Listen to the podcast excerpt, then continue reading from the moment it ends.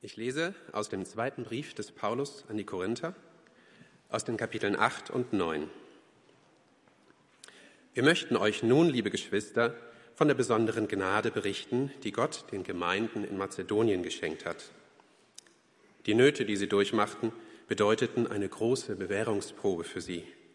Und trotzdem waren die Gläubigen von einer besonderen, unbeschreiblichen Freude erfüllt. Ihre Freude war so groß, dass daraus trotz bitterster Armut eine überaus reiche Freigebigkeit entstand. Die mazedonischen Geschwister gingen, das kann ich bezeugen, bis an die Grenze dessen, was ihnen möglich war, ja sogar noch darüber hinaus. Und sie taten es freiwillig und aus eigenem Antrieb. Eindringlich und inständig baten sie uns um das Vorrecht, sich an dem Dienst der Hilfeleistung für die Gläubigen in Jerusalem beteiligen zu dürfen – als Zeichen ihrer Verbundenheit mit ihnen. Ihr Verhalten hat uns ermutigt, Titus zu bitten, dass er sich bei euch erneut um die Geldsammlung kümmert, die er ja schon früher einmal in Angriff genommen hatte, und dass er nach allem, was er sonst schon für euch getan hat, jetzt auch dieses Werk der Gnade Gottes zu einem entsprechenden Abschluss bringt. Ich sage das nicht, um euch einen Befehl zu erteilen. Wenn ich darauf hinweise, mit welchem Eifer andere sich einsetzen, dann nur, um auch euch Gelegenheit zu geben, die Echtheit eurer Liebe unter Beweis zu stellen. Ihr wisst ja, woran sich die Gnade von Jesus Christus, unserem Herrn, gezeigt hat. Er, der reich war, wurde arm, damit ihr durch seine Armut reich werdet. Bringt dieses Unternehmen nun auch zum Abschluss. Sorgt dafür, dass die Durchführung nicht hinter der ursprünglichen Bereitwilligkeit zurückbleibt. Gebt entsprechend dem, was ihr habt. Denn eine bereitwillig gegebene Gabe ist Gott willkommen und ihr Wert bemisst sich nach dem, was der Geber besitzt, nicht nach dem, was er nicht besitzt. Schließlich soll es nicht dahin kommen, dass ihr anderen aus ihrer Not helft und dadurch selbst in Not geratet. Es geht vielmehr darum, einen Ausgleich zu schaffen. Zum jetzigen Zeitpunkt hilft euer Überfluss ihrem Mangel ab, damit dann ein anderes Mal ihr Überfluss eurem Mangel abhilft. Und auf diese Weise kommt es zu einem Ausgleich. Eigentlich ist es gar nicht nötig, euch überhaupt noch etwas zu dem Dienst an den Gläubigen in Jerusalem zu schreiben. Ich kenne ja eure Hilfsbereitschaft und hebe sie den mazedonischen Geschwistern gegenüber immer wieder lobend hervor. In der Provinz Achaia, so habe ich Ihnen berichtet, sind Sie schon seit vorigem Jahr bereit, sich an der Sammlung zu beteiligen. Und tatsächlich hat sich die große Mehrheit von Ihnen von eurem Eifer anstecken lassen. Ich hielt es daher für angebracht, die Brüder zu bitten, dass sie zu euch vorausreisen und dafür sorgen, dass das Geld für eure seit langem zugesagte Spende noch vor meiner Ankunft zusammengelegt wird. Auf diese Weise wird es dann auch wirklich eine reiche und gesegnete Spende sein und nicht etwa ein kümmerlicher Betrag, der den Eindruck erweckt, als ob ihr geizig wärt. Denkt daran, wer wenig sät, wird auch wenig ernten. Und wer reichlich sät, wird reichlich ernten. Jeder soll für sich selbst entscheiden, wie viel er geben möchte und soll den Betrag dann ohne Bedauern und ohne Widerstreben spenden. Gott liebt den, der fröhlich gibt. Er hat die Macht, euch mit all seiner Gnade zu überschütten, damit ihr in jeder Hinsicht und zu jeder Zeit alles habt, was ihr zum Leben braucht. Und damit ihr sogar noch auf die verschiedenste Weise Gutes tun könnt. In der Schrift heißt es ja von dem, der in Ehrfurcht vor Gott lebt, er teilt mit vollen Händen aus und beschenkt die Bedürftigen. Das Gute, das er tut, hat für immer Bestand.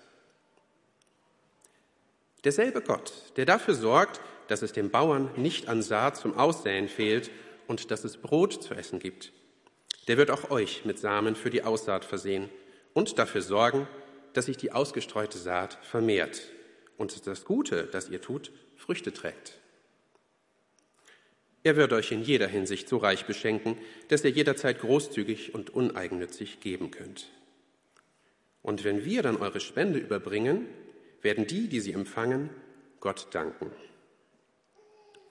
Ihr seht also, dieser Dienst, der zur Ehre Gottes getan wird, trägt nicht nur dazu bei, die Nöte der Gläubigen in Jerusalem zu lindern, sondern bewirkt noch weit mehr, indem er zu vielfachem Dank gegenüber Gott führt. Euer Einsatz bei diesem Projekt zeigt, dass ihr in eurem Glauben bewährt seid. Und dafür werden die, denen ihr dient, Gott preisen. Sie werden ihn dafür preisen, dass ihr euer Bekenntnis zum Evangelium von Christus ernst nehmt und eure Verbundenheit mit ihnen und allen anderen auf eine so großzügige und uneigennützige Weise zum Ausdruck bringt. Schön. Ähm, ganz oft bei Predigtvorbereitungen ähm, überlege ich mir so eine richtig gute Einleitung oder zumindest, was ich denke, was eine richtig gute Einleitung ist, damit ich die Spannung habe und damit ich die Aufmerksamkeit von euch allen habe. Und so ist es auch heute. Meine Einleitung ist, es geht ums Geld heute. Ja, daran habe ich ganz lange gearbeitet. Und ähm, aber mit der Lesung ist es äh, schwer zu erraten, warum ich heute vor euch stehen darf, auch im Auftrag der Kirchenleitung und ich tue das nicht aus Pflicht oder ähm, weil es nötig ist, sondern ich freue mich richtig über diese Botschaft, die ich heute mit euch teilen kann, äh, die wir gehört haben aus dem Brief von Paulus an die Korinther. Und wir werden uns ein bisschen darüber unterhalten, was das für uns bedeutet. Und heute wäre eigentlich traditionell ein Sammlungstag, wo wir als Gemeinde Geld zusammenlegen. Und wir verzichten heute ganz bewusst darauf, weil wir nicht wollen, dass ihr aus falschen Motiven viel zu viel gebt ähm, sondern wir verlassen uns als Gemeinde heute auch darauf, dass ähm, wir in Freiheit den Gott, unseren Gott als Versorger, auch als Gemeinde erfahren werden. Deswegen gibt es heute keine Sammlung. In der Lesung, die wir gehört haben, ging es darum, dass Paulus in verschiedenen Gemeinden seinen Hut rumreicht. Er schickt Titus voraus und sagt, äh, die Jerusalemer Gemeinde hat ein, eine Not und ich bitte euch, dieser Not entgegenzukommen und ihr zu helfen. Und äh, er wirbt damit bei den Mazedoniern mit der Korinther Großzügigkeit und bei den Korinthern mit der mazedonischen Großzügigkeit. Also man kann viel über Paulus sagen, aber blöd war er nicht. Und lest doch einfach mal, wir haben nur Auszüge heute, Kapitel 8 und 9 gehabt, aber lest, lest das doch mal in Ruhe äh, für euch durch, wenn ihr heute zu Hause seid. Ähm, Im Vers 4, im achten Kapitel steht, Eindringlich und inständig baten sie uns, das sind die Mazedonier, um das Vorrecht, sich an dem Dienst der Hilfeleistung für die Gläubigen in Jerusalem beteiligen zu dürfen, als Zeichen ihrer Verbundenheit mit ihnen. Und wenn wir so den ganzen, diese ganzen beiden Kapitel noch im Ohr haben, dann wird so deutlich, die haben sich förmlich aufgedrängt mit dem, was sie für die Jerusalemer Gemeinde tun wollen. Sie haben Paulus angefleht, großzügig sein zu dürfen. Und das bringt dann Paulus dazu zu sagen, so und jetzt, ein Jahr lang habt ihr euch vorbereitet auf das Geben. Ähm, jetzt ist der Tag des Gebens da und der Hut wird rumgereicht. Ich hoffe, ihr seid bereit. So, ich habe diesen Text ganz bewusst ausgesucht als einen Text, äh, um über Geld zu sprechen und über Spenden zu sprechen, weil es ein Text ist, der nichts mit der mazedonischen oder mit der korinthischen Ortsgemeinde zu tun hat, sondern mit einem viel größeren Aspekt, nämlich der Großzügigkeit von dem, was uns Gott anvertraut hat an Mitteln und Geld und was auch immer. Also es geht heute nicht um uns, es geht eigentlich um viel mehr. Wir wollen unseren Blick weiten, weg von diesem Gebäude, weg von uns als Kirche und hin zu dem, was in Gottes Reich so alles passiert. Und meine Frage ist, hat vielleicht nicht nur die Jerusalemer Ortsgemeinde einen Mangel, gibt es vielleicht viele Mängel in dieser Welt, ähm, denen wir begegnen könnten. Großzügigkeit. Der Duden ähm, definiert das so, ich weiß nicht, ob das groß genug ist für euch zu lesen. Großzügigkeit besteht darin, ohne Verpflichtung oder Zwang anderen Leistungen oder Werte in einem Umfang zukommen zu lassen, die über das normale Maß oder das üblicherweise zu erwartende hinausgehen. Mehr als erwartet, größer als gedacht. Das ist das, was Großzügigkeit ausmacht. Und indem wie Paulus diesen, diese zwei Kapitel schreibt, merkt ihr, Geld ist nicht nur heute ein delikates Thema, ist nicht nur im Norden etwas, worüber man nicht spricht, ja, sondern war auch zur Zeit des Paulus schon etwas, das man mit sehr viel Vorsicht angepackt hat. Und Paulus wirbt damit zu sagen, dass wenn ihr das tut, was Gott will, dann seid ihr quasi gehorsam. Aber er sagt nicht, seid gehorsam. Ja? Aber er verknüpft diese beiden Themen und sagt, es ist schön, innerhalb von Gottes Willen zu leben und das hat auch etwas mit unseren Finanzen zu tun. Es öffnet eine Gnade, eine Tür der Gnade für Menschen, ähm, die vielleicht davon gesegnet werden können. Und meine Frage heute ist, wer könnte eigentlich von dem, was ich habe, was Gott mir anvertraut hat, gesegnet werden? Von mir persönlich, aber auch von uns als Gemeinde. Wir lesen später den Vers 12 nochmal, aber da steht, der Wert der Spende bemisst sich nach dem, was der Geber besitzt, nicht nach dem, was er nicht besitzt. Also Großzügigkeit wird an dem gemessen, was ich habe und nicht an dem, was ich nicht habe. Und das ist ein erster wichtiger Punkt, denn die Größe deiner Spende sagt erstmal gar nichts. Gar nichts. Denn Großzügigkeit wird an dem gemessen, was du hast, nicht an dem, was du nicht hast. Das heißt, erst in der Proportion zu dem, was mir Gott anvertraut hat, wird Großzügigkeit klar.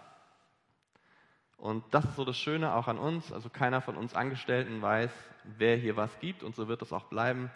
Ähm, aber Großzügigkeit ist das, was ihr gebt in Proportion zu dem, was ihr habt. In den Versen 8 und 9 schreibt Paulus, ich sage das alles nicht, um euch einen Befehl zu erteilen.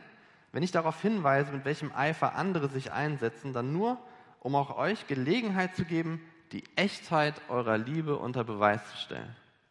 Ist es nicht ein schöner Satz? Fühlen wir uns nicht alle sofort manipuliert? Die Echtheit meiner Liebe beweist sich darin, dass ich andere Menschen segnen kann mit dem, was ich habe, wenn ich großzügig bin. Ihr wisst ja, woran sich die Gnade von Jesus Christus, unserem Herrn, gezeigt hat. Er, der reich war, wurde arm, damit ihr durch seine Armut reich werdet.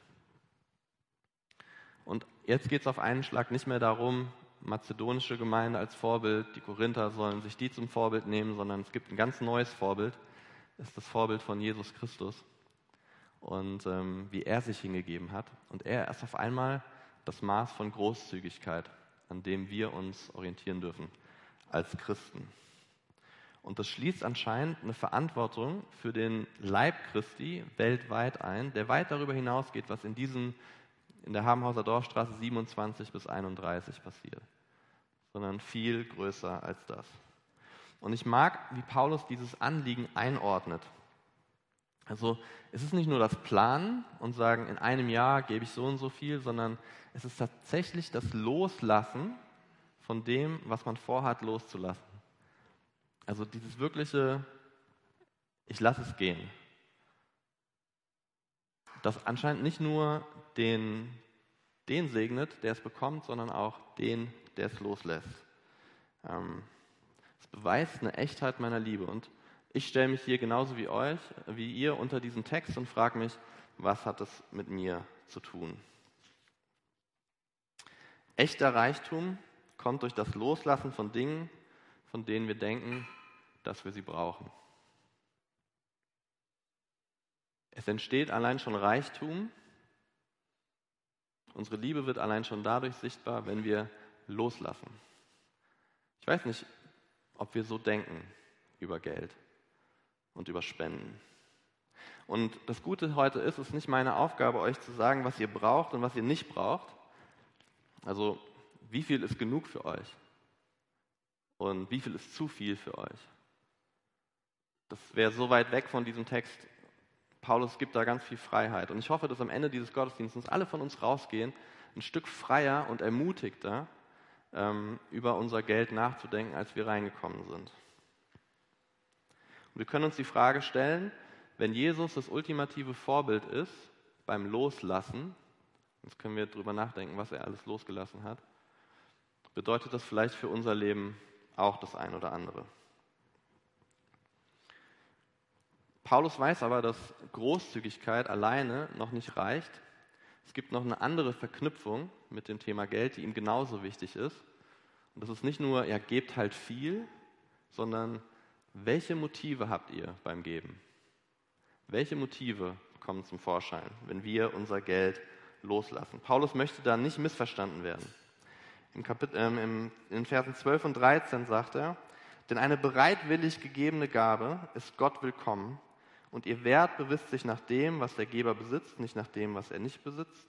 Schließlich soll es nicht dahin kommen, dass ihr anderen aus ihrer Not helft und dadurch selbst in Not geratet. Es geht vielmehr darum, einen Ausgleich zu schaffen.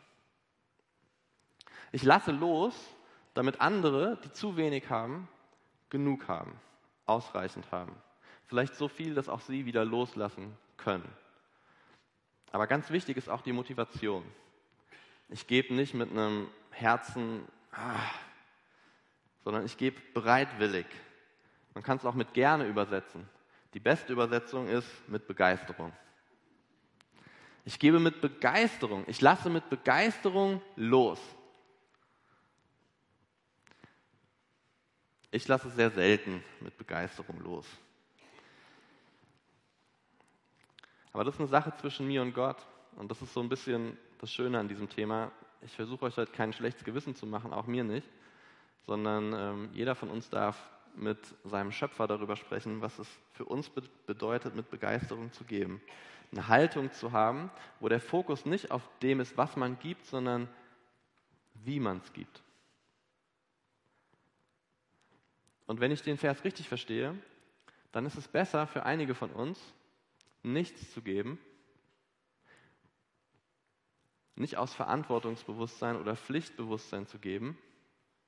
Wir haben ja diesen Vers, den werden wir später nochmal hören, einen fröhlichen Spender hat Gott lieb. Macht's doch mit Freude oder mach's doch gar nicht. Ich, ich, ich predige heute hier und ich habe keine Angst um mein Gehalt und um das von meinen Kollegen. Uns geht es hier wirklich gut. Ich predige für mich und für euch, damit wir das Loslassen lernen und mit dem richtigen Motiv loslassen. Und dieses Loslassen ist verantwortungsvoll und klug. Also geht nicht selbst in Not. Denkt darüber nach, was ihr gebt. Ihr habt eine Familie, ihr habt eine Verantwortung. All das ist da drin, wenn Paulus das sagt. Aber, und das ist ganz wichtig, anscheinend gibt es etwas, das wir ausgleichen können als Christen einer Gemeinde, der es relativ gut geht. Vielleicht sogar richtig gut geht. Echter Reichtum kommt also durch das freiwillige Loslassen von Dingen, von denen wir denken, dass wir sie brauchen. Freiwillig und mit Begeisterung. Ist das das, was auf dich zutrifft? Ich befürchte, dass viele von uns ein etwas verzerrtes Bild vom Spenden an Gemeinde haben. Ich würde gerne heute im Namen der Kirchenleitung damit aufräumen. Wir finden nämlich in der neutestamentlichen Kirche, in der neutestamentlichen Gemeinde einen Bruch mit dem, wie das Spendensystem vorher funktioniert hat. Und zwar schon immer in organisierter Religion so, dass man geguckt hat, wie hält man den Kult zusammen, wie organisiert man die Religion, wie finanziert man das auch alles. Das ist alles ganz normal, das ist alles gut, das ist heute auch noch so. Aber wie man es macht, hat sich mit Jesus grundlegend geändert. Deswegen einen kurzen Ausblick auf den Zehnten. Wer von euch weiß, was der Zehnte ist? Jeder, der in Gemeinde aufgewachsen ist, so ja.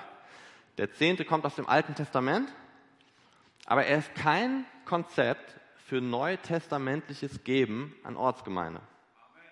Danke. Ich will nicht wissen, warum du das gesagt hast. Der, der Zehnte, der kann Orientierung geben, aber er ist nicht verpflichtend für uns. Ähm, vielleicht wisst ihr das nicht, aber es gab mindestens drei Abgaben, die Israel an dieses, an dieses System Religion äh, leisten musste. Und der Zehnte, den wir kennen, ist nur eine davon. Also eine kleine alttestamentliche Mathestunde für alle von uns, okay? Das erste, der Zehnte, wie wir ihn kennen, ist eine Abgabe an die Leviten, einen Stamm, der keinen eigenen Besitz haben durfte und deswegen von allen anderen Stämmen versorgt wurde. der den Tempeldienst aufrechterhielt, der wiederum eine Abgabe an die Priester äh, abgab, damit das alles funktioniert. Opferkult, Riten, das musste alles irgendwie organisiert werden, weil diese Leute, dieser Stamm, der hatte nichts. Und so sorgte der Rest von Israel für diese Leute. Infrastruktur, die Grundversorgung von diesen Leuten musste gewährleistet werden. Aber heute, ich bin kein Levit, ich bin Angestellter dieser Gemeinde, ich darf sogar ein Auto besitzen, ähm, ich dürfte einen Nebenjob machen, wenn ich das mit Carsten abspreche. Der Tempel ist nicht die Gemeinde, der Tisch hier ist nicht der Altar. Wir haben ein Opfer, Jesus Christus, müssen keinen Betrieb mehr aufrechterhalten und dafür sorgen, dass wir nicht leben können wie ihr. Vieles hat sich mit Jesu kommen verändert. Und ich möchte sagen, dass der Zehnte nicht bindend ist für uns. Und ich möchte, dass ihr das versteht und dass ihr das auch glaubt. Und wer dazu noch Fragen hat, den, ähm, den versorge ich gerne mit Material dazu. Die zweite Abgabe ist ein weiterer Zehnter von wahrscheinlich den 90 Prozent, die übrig geblieben sind, für die Festtage, die es gab. So, irgendwie musste das ja auch laufen. Die ganzen ähm, Stiere und Lämmer und äh, was auch immer sie geschlachtet haben, musste irgendwie finanziert werden. Und die Leviten konnten aus dem, was der normale Zehnte war, diese außergewöhnliche Extrakosten nicht finanzieren. Wir sind jetzt bei, naja, was, 20, 18 Prozent. Und dann gab es noch einen. Und das ist die Abgabe für Notleidende. Die gab es alle drei Jahre. Also so pro Jahr drei Prozent und ein bisschen was. Und die waren für die Armen und für die Notleidenden, für die Ausländer, die es gab in dem, in dem Land. Und da, da sollte einfach dafür gesorgt werden, dass es denen gut geht. Also wer alttestamentlich geben will von euch, gibt bitte mindestens 23 Prozent. Das freut, jetzt sind wir bei, bei der Freude, ne? Genau. Und ich habe immer das Wort Abgabe benutzt. Abgabe, Abgabe, Abgabe. Ich habe das verschleiert bis jetzt. Es ist keine Abgabe, es ist eine Steuer. Es ist eine Steuer, die gesetzlich gefordert war vom mosaischen Bund. Das ist keine Freiheit, das ist keine Freiwilligkeit, das ist wie es sein muss. Das ist nicht wie wir geben in neutestamentlicher Gemeinde. Deswegen eine Frage an euch. Fühlt sich euer Glaubensgeschenk, eure Spende eher wie ein Geschenk an oder wie eine Steuer? Vielleicht hadern ja einige von euch, weil sie es noch nie geschafft haben, in ihrem Leben den Zehnten zu geben. Du machst dich richtig fertig deswegen, so weißt aber, du willst es aber auch nicht wirklich. Vielleicht gibt es so einen Druck, wenn das Körbchen durch die Reihen geht, einmal im Monat. Oder du sitzt vor deiner Überweisungsvorlage und du bist total orientierungslos. Was mache ich denn jetzt? Dafür gibt es von mir heute keine Antworten, sondern einfach nur ganz viel Freiheit, weil es ist was Wunderschönes, aus Freiheit geben zu können. Und es ist auch was Gutes, aus Freiheit nicht geben zu wollen. Und wir werden über dieses Wollen noch ein bisschen reden. Ich habe gestern einen Brief bekommen von der FDH. Ich bin da schon jahrelang graduiert und ich ignoriere alle Spendenanfragen von der FDH grundsätzlich. Aber gestern ging es darum, dass sie den Betrieb nicht mehr finanzieren können, weil die Professoren nicht mehr bezahlt werden können ähm, und dann kriegen sie die wissenschaftliche Akkreditierung nicht. Und da zum ersten Mal wusste ich sofort, jetzt gebe ich was, weil zwei dieser Professoren waren für mein Leben wirklich wichtig. Und auf einmal war ein innerer Drang von mir da, das zu geben. Ich wollte das. Davor wollte ich das nicht. Ich möchte nicht aus Pflichtbewusstsein geben, ich möchte geben, weil ich möchte. Und deswegen mit 2. Korintherbrief 9, Vers 7 möchte ich heute so die Freude des Gebens betonen, weil das auch Paulus wichtig war. Gott möchte uns beim Schenken Freude schenken. Jeder soll für sich selbst entscheiden, wie viel er geben möchte und soll den Betrag dann ohne Bedauern und ohne Widerstreben spenden. Gott liebt den, der fröhlich gibt. So kein Bedauern, keine Gewissensbisse, unser, unsere komplette menschliche Natur, nicht nur unsere Hände, die die Zahl aufschreiben, nicht nur unsere Finger, die es reintackern in den Computer, ja, nicht nur diese Bewegung in Gold, unser Herz, unser Verstand, unser, ganzer, unser ganzes Wesen möchte loslassen. Gott liebt das, wenn wir so geben. Deine Einstellung zur Spende macht einen Unterschied.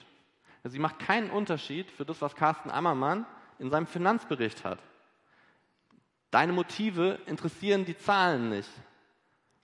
Aber du gibst nicht für Carsten Ammermann oder für die Gemeinde oder für die, damit die Zahlen stimmen, sondern willst du nicht, dass dein Gott glücklich ist über dich? Weil du fröhlich gegeben hast? Das ist die Motivation, warum wir Dinge tun, die wir tun. Also es ist nicht meine Aufgabe, euch zu sagen, wie viel ihr spendet. Wir sind nicht im Alten Testament. Ja, da funktioniert die Ethik so wie eine Ampelkreuzung. Bei Rot Stopp, bei Grün Fahren, ist alles klar geregelt, 10% hier, 10% da, 3,3, 3% da. Im Neuen Testament sind wir wie im Kreisverkehr. Und jeder von uns hat seine eigene Verantwortung, wie er sich in diesen Kreisverkehr einordnet. In welche Spur du abbiegst und wann du da reingehst und wie du da reingehst. Das ist die Freiheit, die wir haben im Glauben auch beim Geben. Echter Reichtum kommt durch das fröhliche Loslassen von Dingen, von denen wir denken, dass sie uns gehören. Loslassen an sich ist schon ein echter Reichtum. Und die von uns, die es mal praktiziert haben, auch wenn es vielleicht schwer fällt, merken, wie reich das ist, wenn man loslässt. Von Dingen, von denen wir eigentlich denken, dass wir sie brauchen. Matthias wird gleich nach vorne kommen und uns kurz was darüber sagen, wie er Gott als einen Versorger in einer bestimmten Situation seines Lebens erlebt hat, wo er ein Risiko eingegangen ist, wo nicht ganz klar war, wie gehen die nächsten Monate denn für mich und meine Frau aus. Matthias?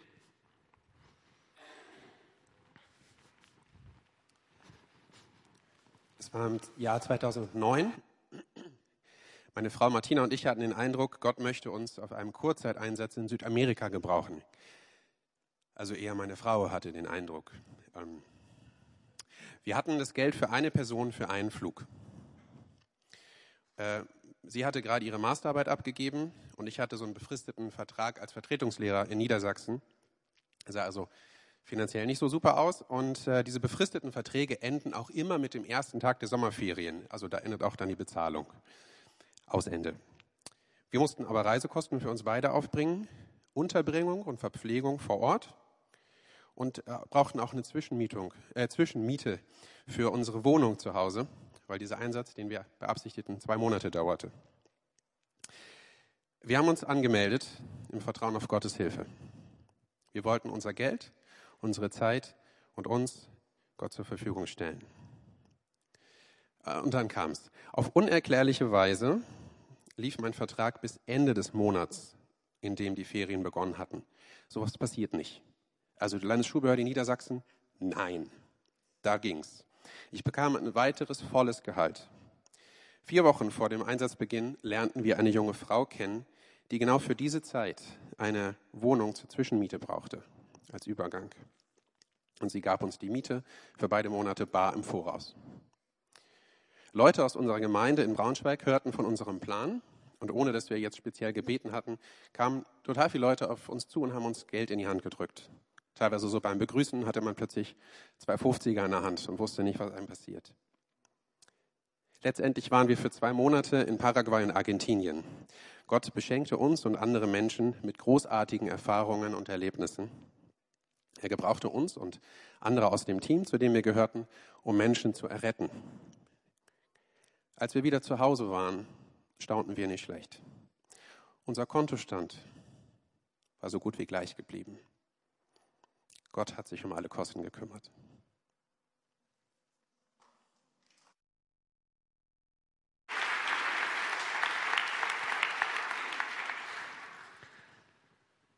Wer von euch schon mal geflogen ist, weiß, dass man am Flughafen alle seine Taschen ausleeren muss, dann durch den, den Scanner muss ähm, und ähm, wenn es piept, man zu viel in den Taschen hatte. Am Ende unseres Lebens werden wir alle unsere Taschen einmal ausleeren, dann durch den Scanner gehen, durch den himmlischen Scanner. Am Ende kriegen wir aber nichts zurück von dem, was wir hier gelassen haben. Und ähm, auf Gott zu vertrauen, dass er in unserem Leben sorgt, so wie wir darauf vertrauen, dass wenn wir einmal wirklich bei ihm sind in Ewigkeit, er vertraut, ist ein Glaubensschritt, aber einer, der wirklich notwendig ist. Vielleicht müssen wir als Gemeinde und jeder von uns persönlich lernen, dass wir Verwalter sind und ausschließlich Verwalter für das, was Gott uns anvertraut hat. Ähm, das ist irgendwie auch so ein bisschen wie Jesus ähm, gelebt hat. Ich stelle mir vor, wie zufrieden wir wären, wenn Jesus den Zehnten gegeben hätte von dem, was Gott ihm anvertraut hat. Und nicht 100 Prozent von dem, was Gott ihm anvertraut hat. Richtiges Geben lässt sich nicht in Prozenten ausdrücken. Verschwendet einfach keinen Gedanken mehr an die Prozente.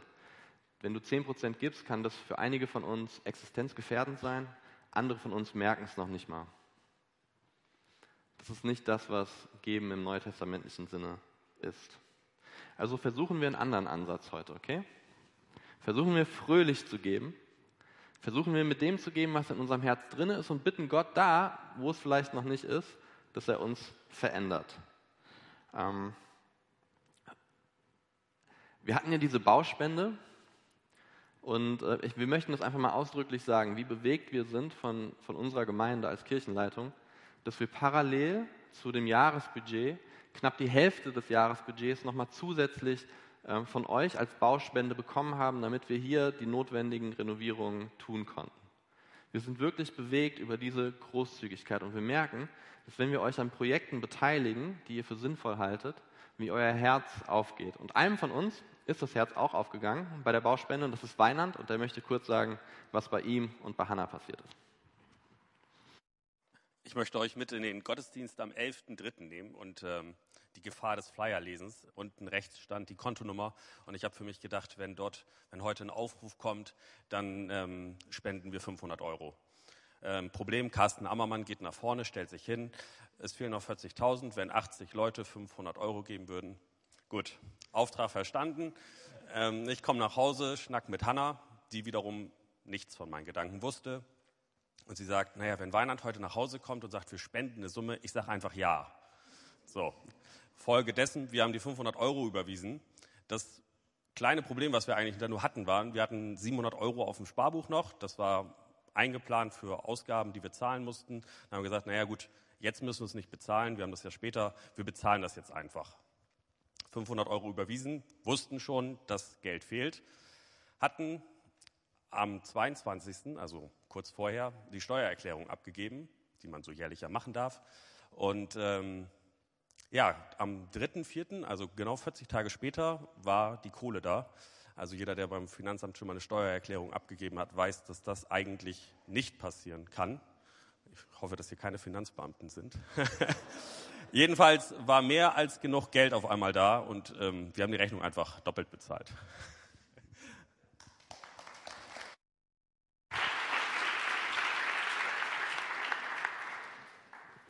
In dem Text, den wir gelesen haben, ging es viel darum, dass Gott uns nicht alleine lässt. Und das sind einfach Beispiele aus der Gemeinde äh, von zwei Ehepaaren, die das erlebt haben. Ähm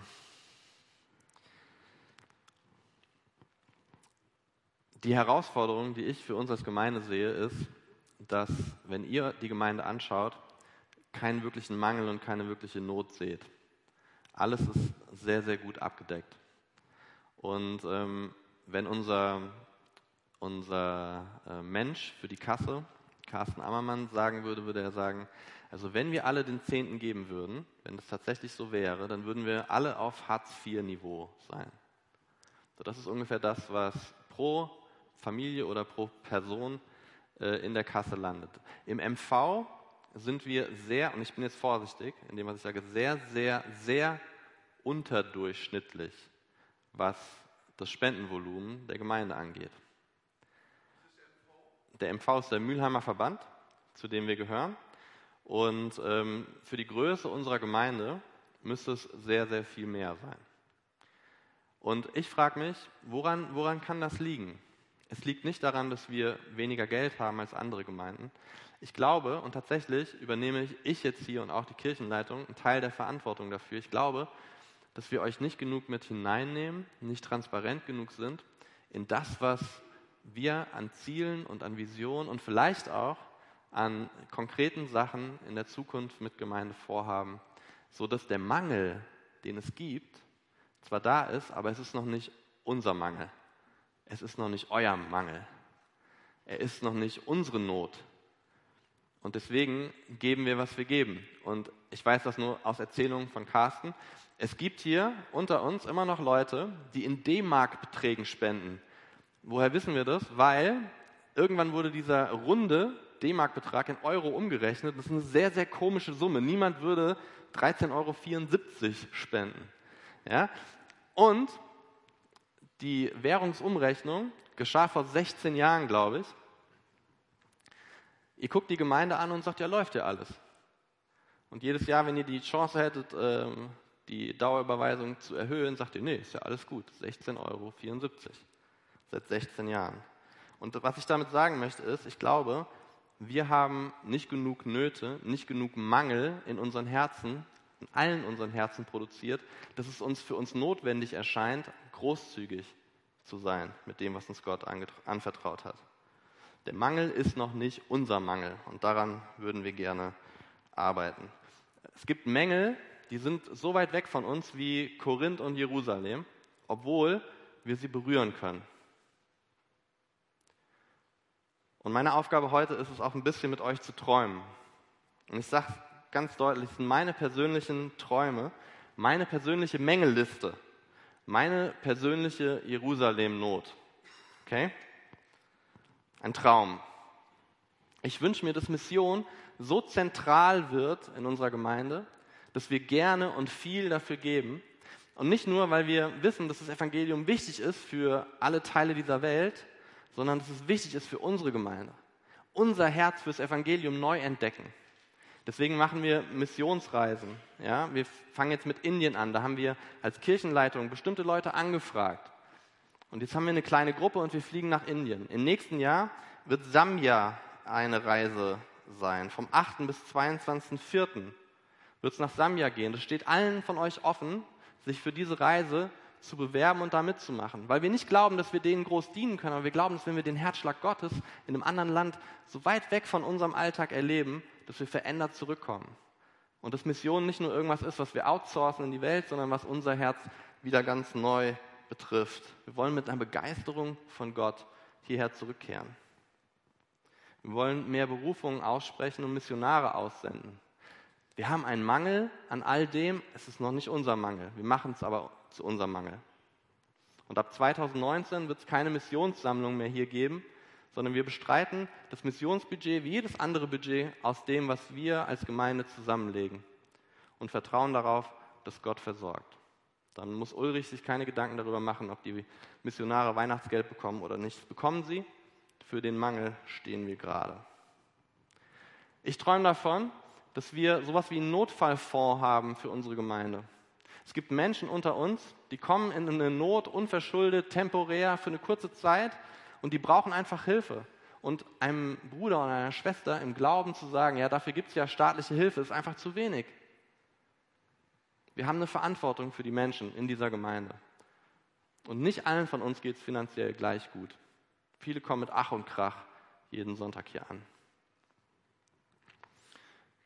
Wenn ihr diesen Kampf, dieses, dieses Gebäude hier anseht, das, was wir haben hier in Habenhausen, ich träume davon, dass das der Hauptstandort ist für einen Campus, für einen Campus, den wir aufbauen in Bremen, wo wir in den nächsten, im nächsten Jahrzehnt viele Gemeindegründungen starten, damit wir zu den Menschen gehen, die nicht zu uns kommen, damit das Evangelium groß wird in den Herzen von uns und in den anderen Menschen. Und es ist kein Mangel, den wir haben, aber es ist ein Mangel, den wir uns zu eigen machen werden für die Zukunft. Ich träume davon, das ist jetzt ganz nah an meinem Herz, dass wir Ausbildungsgemeinde werden. Es gibt so wenig gesunde Gemeinden in diesem Land. So wenig Theologiestudenten, die sich begeistern lassen für Gemeindearbeit. Und ich wünsche mir, dass wir hier Dutzende von Menschen in den nächsten Jahrzehnten durchschleusen, die hierher ankommen, wir bezahlen ihr Studium, Sie machen hier während ihres Studiums den geistlichen Dienst mit den Pastoren und den Referenten. Sie lernen, während sie im Studium sind, werden ausgesandt oder übernommen oder was auch immer. Aber wir tun diesem Land mal was richtig Gutes, weil diese Gemeinde hat unglaublich viel Potenzial. Ich würde mir so wünschen, dass junge Leute in dieser Gemeinde lernen, was es bedeuten kann, Pastor zu sein, wo ich in ein Forum gehen kann und weiß, ich werde nicht angekackt von irgendjemandem weil so viel Respekt da ist. Aber das ist nicht der Alltag in den deutschen Gemeinden. Und ich träume davon, dass wir für den Stadtteil eine echte Größe werden können und auch dieser Not begegnen können. So der Amsterdam ist immer noch eine unsichtbare Grenze, die nicht überschritten wird. Ich möchte nicht, dass das so bleibt. Es gibt so viele Mängel rund um uns herum, aber es sind noch nicht unsere Mängel. Und wir werden in den nächsten Jahren sehen, inwieweit wir auch als Gemeinde zusammenstehen können zu diesen Mängeln und sagen, ja, Teile davon haben mein Herz berührt, haben meine Großzügigkeit, meine Freude angesprochen. Ich möchte gerne loslassen für diesen Teil, weil das ist meine Verwalterschaft.